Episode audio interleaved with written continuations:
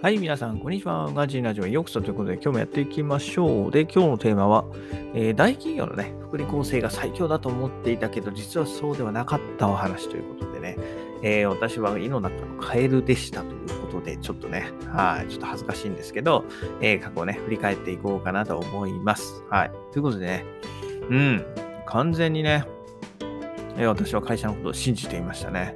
えー、で、えー、完全に思考停止状態になっておりました。はい。ね、会社が福利厚生として、例えば保険とか、持ち株会とか、あと住宅ローンとかやってくれるじゃないですか。補助してくれますよね。えー、で、補助したりとか、会社がね、えー、保険会社と提携して、割安なね、保険を紹介したりとかしてくれるじゃないですか。で、私、それね、もう最強だと思ってたんですよ。だって従業員のためにやるし、従業員しか入れないんだからね、会社が多少手こ入れして、ね、えー、世間では手に入らないような、より良いね、商品が手に入るんじゃないかなっていうふうに私は勝手に、えー、考えていました。でも実はそうではなかったんですよね。はい。えー、特にその保険全般だったりとか、持ち株会、住宅ローンっていうのは、えー、特にね、今振り返ってみると、えー、全然そんなことはなかったっていうところがあったので、今日はちょっとそれについてね、お話していこうかなと思います。で、えー、まず保険全般ですよね。はい、保険全般、そう。もちろん医療保険とか介護保険。うん。私は結局ね、えー、全解約して、今も入ってないんですけど、だからもともとがね、不要だった。うん。なんかもう入るのが当たり前、みんな入ってんですよ、みたいな歌い文句で、あのー、入ったんですよね。みんなが入ってるから入るっていうのは違いますよね。ね、みんなが入ってるから入るんじゃなくて、ね、何が必要だか、ね、なんで入るのかがもう分かってないで、あ、みんな入るなら入ろうか、みたいな、そういうなんか、えー、宗教的なね、えー、洗脳に入ってました。あと、生命保険ね。生命保険もね、これ費用がね、費用の掛け金の割に、えー、保証がね、あの、手薄すぎたんですよ。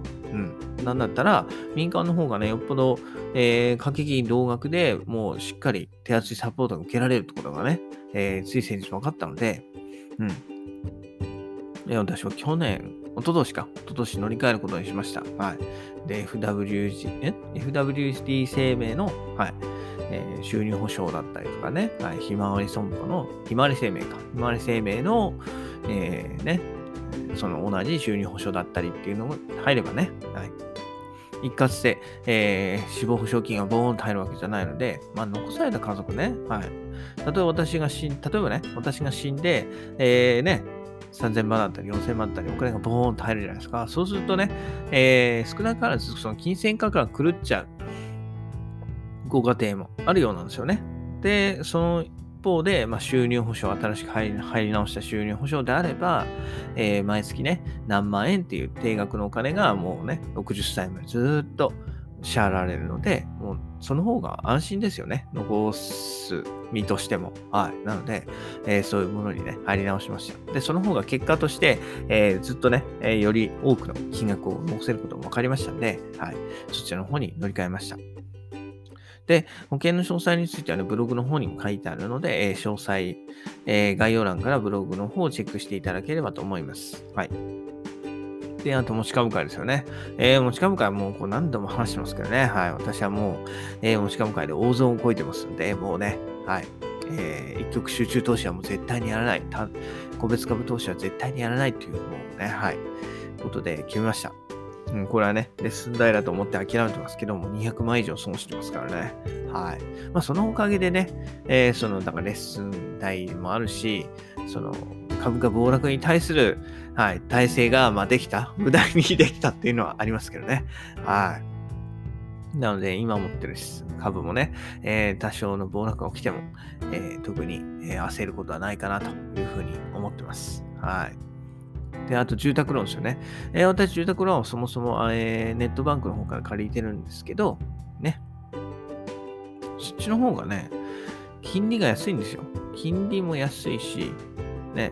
なんだったら、そのね、えー、男性住宅保険の、住宅ローンの、えー、男子についても保証が充実してたんで、はい。私はそっちの方に、えー、もともとしました。えー、その時からすでにね、お金のことは少しずつ興味があったので、はい。えー、その時はだから本当に勉強しててよかったと思います。はい。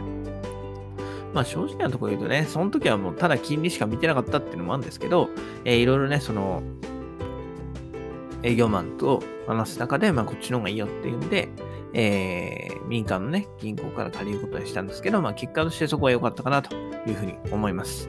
はい。なのでね、もう本当に会社が出してるからもう何でもいいやっていうね、そういう盲目的な、えー、考えをやめて、こう何事もね、自分でしっかり判断することが大事だっていうことを、えー、私は改めて気がついたんで、今日はね、えー、ラジオのネタとして紹介させていただきました。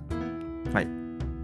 ねえー、自分のお金を守るのはね、自分が一番ね、考えてますから、はい。そこはね、えー、自分がおろそかになっては、もうね、あの、取られるだけですよ、ほんと。